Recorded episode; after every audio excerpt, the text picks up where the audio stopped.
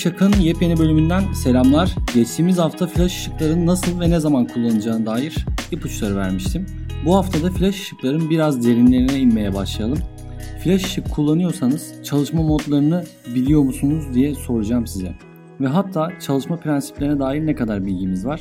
Nasıl bir flash kullanmalısınız ve hangi modda çalışmalısınız gibi birçok soruya cevap vereceğim. Biraz da bu bölümde kafaları yakacağım ama flash kullanımını öğrenmek istiyorsanız buna değeceğinden hiç şüphem yok. O zaman hiç vakit kaybetmeden programımıza dalalım. Dijital fotoğraf makinenize yerleşik olarak gelen açılır flaşın çoğu durumda yeterli olmadığı artık aşikar. Çeşitli nedenlerle yalnızca açılır flaş kullanarak çekim yapmak uygun bir seçenek değil. Bu nedenle baktığınız her yerde harici bir flaşa giden ve çekimlerinde giderek daha fazla kullanan fotoğrafçılar bulursunuz etrafınızda. Speedlight terimiyle de bilinen harici flash fotoğrafçılara aşırı düşük ışık koşullarında çekim yaparken bile birçok fayda ve avantaj sağlıyor. Bunu bir önceki bölümde de söylemiştim. Bir görüntünün aydınlatması üzerinde çok daha üstün bir kontrole sahip olmamızı sağlarlar. Flashlar piyasada Canon ve Nikon gibi kamera üreticileri veya Godox, Yongnuo, Nissin ve benzeri gibi üçüncü taraf şirketler de dahil olmak üzere çeşitli üreticiler tarafından üretilirler. Şimdi ilk flashınızı almak için karar verdiniz ama tam manuel flash ve TTL flash olmak üzere iki çeşitle karşılaşacaksınız. Hangi flash'ın size en uygun olduğu ve hangisine para yatırmanız gerektiği konusunda kafanız karışabilir. Bu çok doğal. Hem manuel hem de TTL flash'ın fotoğrafçılara hitap eden kendi artı ve eksi noktaları var. Önemli olan sistemlerini, işlevlerini ve avantajlarını hatta dezavantajlarını doğru bir şekilde anlamaktır. Şimdi kısaca bir manuel flash'ı anlamayla başlayalım ve devamında TTL flash'a da geçelim. Tam bir manuel flash'ta flash'tan yayılan ışığın yoğunluğu ve süresi üzerinde herhangi bir kontrol yok. Bunun yerine ayarları fotoğraf makinesi içinde veya flash'ın üzerinde yaparak flash'ın çıkışını kontrol eden fotoğrafçı yani kendiniz oluyorsunuz. Manuel flash kullanırken kullanabileceğiniz 4 kontrol vardır. Flash çıkışınızı gereksinimlerinize göre manuel olarak ayarlayabileceğiniz 4 kontrol bunlar. Öncelikle fotoğraf makinesinde ISO'yu ayarlamak. Daha sonra flash gücünü ayarlamak. Bunları işte 2 bölü 1, 4 bölü 1, 8 bölü 1 güç şeklinde ayarlayabilirsiniz. Çıkış seviyesini yükseltirsiniz veya azaltırsınız. Özne ile flash yani ışık kaynağı arasındaki mesafeyi değiştirirsiniz. Kameradaki diyafram değerini ayarlarsınız. Bu 4 temel kuralda manuel flash'ta yapabileceğiniz ayarlamalar. Ayrıca şunu da unutmayın tüm flashlar birbirine eşit değil. Hatırlanması ve dikkate alınması gereken önemli bir nokta flashların çoğuyla manuel modda çekim yapılabilmesi. Ancak her flash TTL modunda çekim yapamaz. Manuel flash ayrıca size ışık ve pozlama üzerinde özel kontrol sağlar ve bunu tam olarak gereksinimlerinize göre ayarlamanıza olanak tanır. Kompozisyonunuz, çerçeveniz ve benzeri gibi sahnenin genel pozlaması ve aydınlatması üzerinde herhangi bir etkiye sahip olmadığı için manuel flash kullanırken post telafisi kullanmanız da gerekmez. Kısaca manuel flashlar bu şekilde kullanılıyor. Çok e, basic durdum üzerinde. Hemen TTL flash'e geçelim. İkisini de anlamaya çalışalım. Şimdi TTL flash nedir? Öncelikle İngilizce terimi through the lens. Zaten birazdan anlatacağım şeylerde de devamlı bunu duyacaksınız benden. Flashlı fotoğrafçılıkta ilk gezinirken hani TTL'yi çok duyacaksınız. Yine de bunun ne olduğunu bilmek önemli. TTL objektiften geçiş anlamına geliyor. Bu flash modunu aynasız veya dijital fotoğraf makinenizdeki otomatik modun eşdeğeri olarak kabul edebilirsiniz. Buna karşılık da TTL'siz bir flash otomatik ayarlama yapamaz. Bunun yerine tamamen fotoğrafçının girdilerine dayanır. TTL'in çalışması için kameranın merceğinden geçen pozlamayı okuması gerekiyor. Bu nedenle lens 10 terimi geliyor az önce de söylediğim gibi. TTL fotoğraf makinesinin yerleşik ölçü sistemini ve özneye olan mesafeyi otomatik olarak kullanıyor.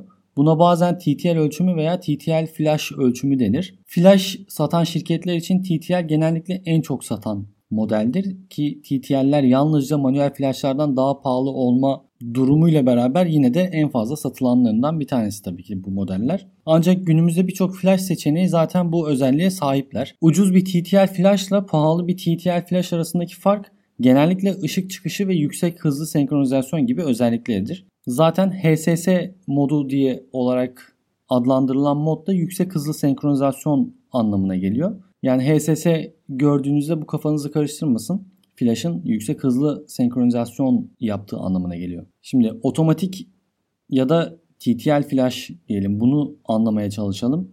Aynı manuel flash'ı anlamaya çalıştığımız gibi. Flash çıkışı doğrudan kameranız tarafından kontrol edildiği için lens içinden ölçüm veya TTL olarak adlandırıyoruz bunu. Otomatik veya TTL etkinleştirilmiş flash durumunda flash çıkışı doğrudan flash veya kameranın poz ölçüm sistemi tarafından kontrol ediliyor. Yani böylece de TTL modunda bir flash kullanmak size çeşitli flash çıkışı veriyor. TTL özellikle bir flash'ı kontrol etmenin tek yöntemi flash'ta veya kamera ayarlarınız aracılığıyla flash poz telafisi işlevini kullanmak. Ayrıca bir TTL flash kullanırken de seçtiğiniz diyafram ve ISO seviyeleri flash çıkışını etkilemez. Çünkü kamera flash'a kameranın verdiği bilgilere göre belirli bir çıktı vermesini söyler. Ayarlar değişirse çıktı da otomatik olarak telafi edilir. Odaklamak için kameranızdaki deklanşöre yarım bastığınızda kameranız yalnızca netleme yapmakla kalmıyor. Aynı zamanda sahne ve pozlama ayarı da yapıyor. Yani lensten sensöre geri gönderilen ortam ışığının miktarını ölçüyor. TTL'in çalışma prensibi ne? Nasıl çalışıyor TTL? Onu da hemen anlatalım ki tam olarak TTL flashların çalışma prensibine de hakim olmaya başlayalım yavaş yavaş. Şimdi TTL özellikle bir flash çekim yapılmadan önce bir ön flash patlatıyor. Ardından kamera doğru bir pozlama yapmak için gerçek flash'tan gereken gücü de hesaplayarak ortam ışığı seviyesiyle ön flash'ı ölçüyor. Uzun cümle ama tekrar dinleyin. Bu ön flash ana flash'tan sadece mikrosaniye önce çok hızlı gerçekleşiyor ve bu nedenle insan gözü tarafından da görülemiyor. Flash'ınızın modeline bağlı olarak bu ön flash gerçek bir beyaz ışık flaşı veya bir kızıl ötesi flash olabilir. TTL özellikle flash kullanmak çok hareket ettiğiniz durumlarda son derece yararlı. Farklı veya değişen ışık ayarlarında çekim yapmak için de çekimden önce bir dizi deneme çekimi yapmaya vaktiniz yoksa hayat kurtarıcıdır. TTL flash kullanımına eşlik eden dezavantajlardan biri de aydınlatma üzerinde daha az kontrol ve daha az hassasiyet olması. TTL modunda flash kullanırken yanlış bir poz alırsanız o çekim için kullanılan güç ayarını bilmeniz gerçekten çok zor oluyor. Şimdi bir de flash kullanırken uygun pozlamayı belirleme yöntemi kullandığınız flash tipi ve kameranın türüne de bağlı. Her iki cihazın aynı TTL dilini konuşması gerekiyor. Çalışma mantığı genel olarak aynı olsa da TTL yöntemi kameradan kameraya değişiklikler gösteriyor. Bunlar Canon'da işte ETTL olarak geçer. Nikon'da iTTL veya başka markalarda TTL2 gibi sistemlerdir bunlar. Bunu ek olarak modern TTL sistemleri, modern TTL sistemleri kameradan konuya olan mesafenizi hesaba katar. TTL doğruluğunu daha da artırır. Bunun için uygun tipte objektif kullanmanız gerekiyor tabii ki de. Flash netlemeyi aldığınız noktaya veya ölçüm aldığınız yere bağlı olarak bu mesafedeki bir nesneyi düzgün bir şekilde pozlamak için yeterli olan flash gücünü otomatik olarak ayarlıyor. Az önce de demiştim bunu. Bir de aslında en çok kafamızı karıştıracak bir nokta var ki o da şu. E, bölüme başlarken de birazcık kafaları yakacağım demiştim. Flash kılavuz numarası yani guide number dediğimiz kısaca GN dediğimiz bir olayımız var TTL'lerde. TTL'lerde diye bir genelleme yapmayayım. Flash kılavuz numarası diye bir özelliğimiz var. Bunun nasıl olduğunu aslında anladığınızda flashların çalışma mantığını da anlayacaksınız. Kılavuz numarası bir flash'ın gücünü belirleyen standarttır ve flash'ın gücünü temsil ediyor. Kılavuz numarası ISO 100 değerini baz alıyor. Bir pozlamanın F durak değeri ve konu ile flash arasındaki mesafenin çarpılması sonucunda çıkan sayı guide number olarak biliniyor. Flash kılavuz numarasının bir de formülü var. O da şu. Bu formülü isterseniz bir yere not alın. Kılavuz numarası yani GN eşittir. Flash ile konu arasındaki mesafe çarpı diyafram yani F durak değerini. Yani birkaç örnek vermeden önce bu denklemde bir sabitin var olduğunu bilmek çok önemlidir. O da ISO. Artan veya azalan ISO değerleri kılavuz numarasını etkiliyor. O nedenle kılavuz numarası ISO 100 değeri baz alınarak hesaplanır. Şimdi size birkaç örnek vereceğim. Ee, daha da kolay anlamanızı sağlamak için. Yeni bir flash almayı düşündüğünüzde üreticinin size sağladığı tek numara GN yani kılavuz numarası. Bir flash'ın tek ve sabit kılavuz numarası olmaz. Kılavuz numarası kullanacağınız odak uzaklığına göre değişiyor.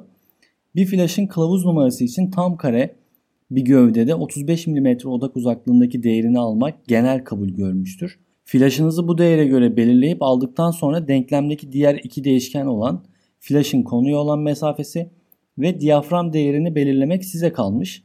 Flash kullanımında ilk olarak dikkate alınması gereken en belirgin değişken flash'ınızın konuya olan mesafesi. Şimdi diyaframı F4 olarak sabitleyelim.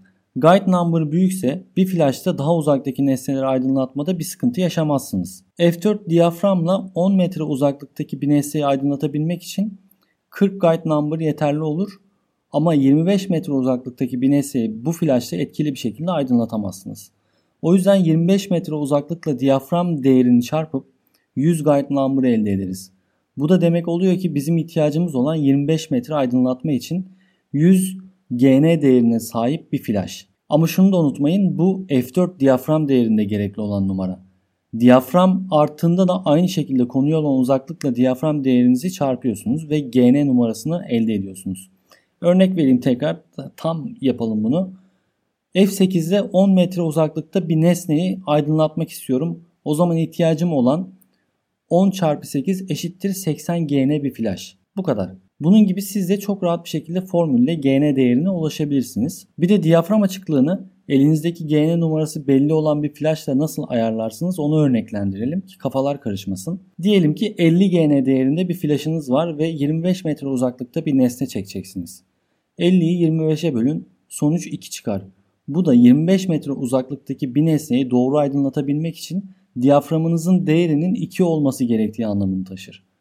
GN değeri 100 ise 10 metre uzaklıkta bir şey çekecekseniz 100 bölü 10 yaparsınız sonuç 10 çıkar. Yani diyafram açıklığınız F10 olmalıdır anlamını taşır. Çok kısa ve hatta kaba tabirle aklınızda kalsın diye söyleyeyim. Konu yaklaştıkça yani nesneniz yaklaştıkça diyaframı kısın, uzaklaştıkça açın. Tabi ben burada çok basitmiş gibi anlatıyorum ama bazen kafa karıştırıcı olabiliyor bu durum. Ama temelde bu şekilde flash aydınlatmanın nasıl kullanılması gerektiğini umarım anlamışsınızdır. Bir de flash seçiminizi tamamen sizin ihtiyaçlarınız belirliyor tabii ki. Kullandığınız kameranın markasıyla aynı olan veya kameranızın markasına en uygun 3. parti flashlarla çalışmak genellikle tercih ediliyor. Kameralar gibi flash seçiminde de kalitesi ve çalıştığınız koşullara nasıl dayanacağı dikkate alınmalı. Bazı flashlar olumsuz dış ortam koşullarında çalışmak için gereken hava ve su sızdırmazlığına sahip olmazlar. Eğer genellikle tozlu veya yağışlı ortamlarda kullanacaksanız seçeceğiniz flash da bu koşullara dayanıklı olmalı. Bunun dışında da zaten dikkat edilmesi gerekenleri anlattım. Sonuç olarak şuna bağlayalım. İlk dijital fotoğraf makinenizi hani yakın zamanda satın aldıysanız ya da almayı düşünüyorsanız ve harici bir flash da satın almayı planlıyorsanız iki seçeneğiniz var. Ya manuel flash kullanacaksınız çünkü sizi öğrenmeye teşvik edecek. Çeşitli durumlarda aydınlatmanın nasıl kontrol edileceği ve ayarlanacağı hakkında daha fazla bilgi sahibi olabilirsiniz bu durumda. Ve bu her manada da gelişmenizi sağlayacaktır. Ancak hani profesyonel görevler almak istiyorsanız ve manuel flash ile deneme yapmaya maddi gücünüz yetmiyorsa TTL özellikli bir flash seçmenizi tavsiye ederim. Ben kendim çoğunlukla gece çekimi yapmıyorsam ki çok uzun zamandır gece çekimleri yapmadım.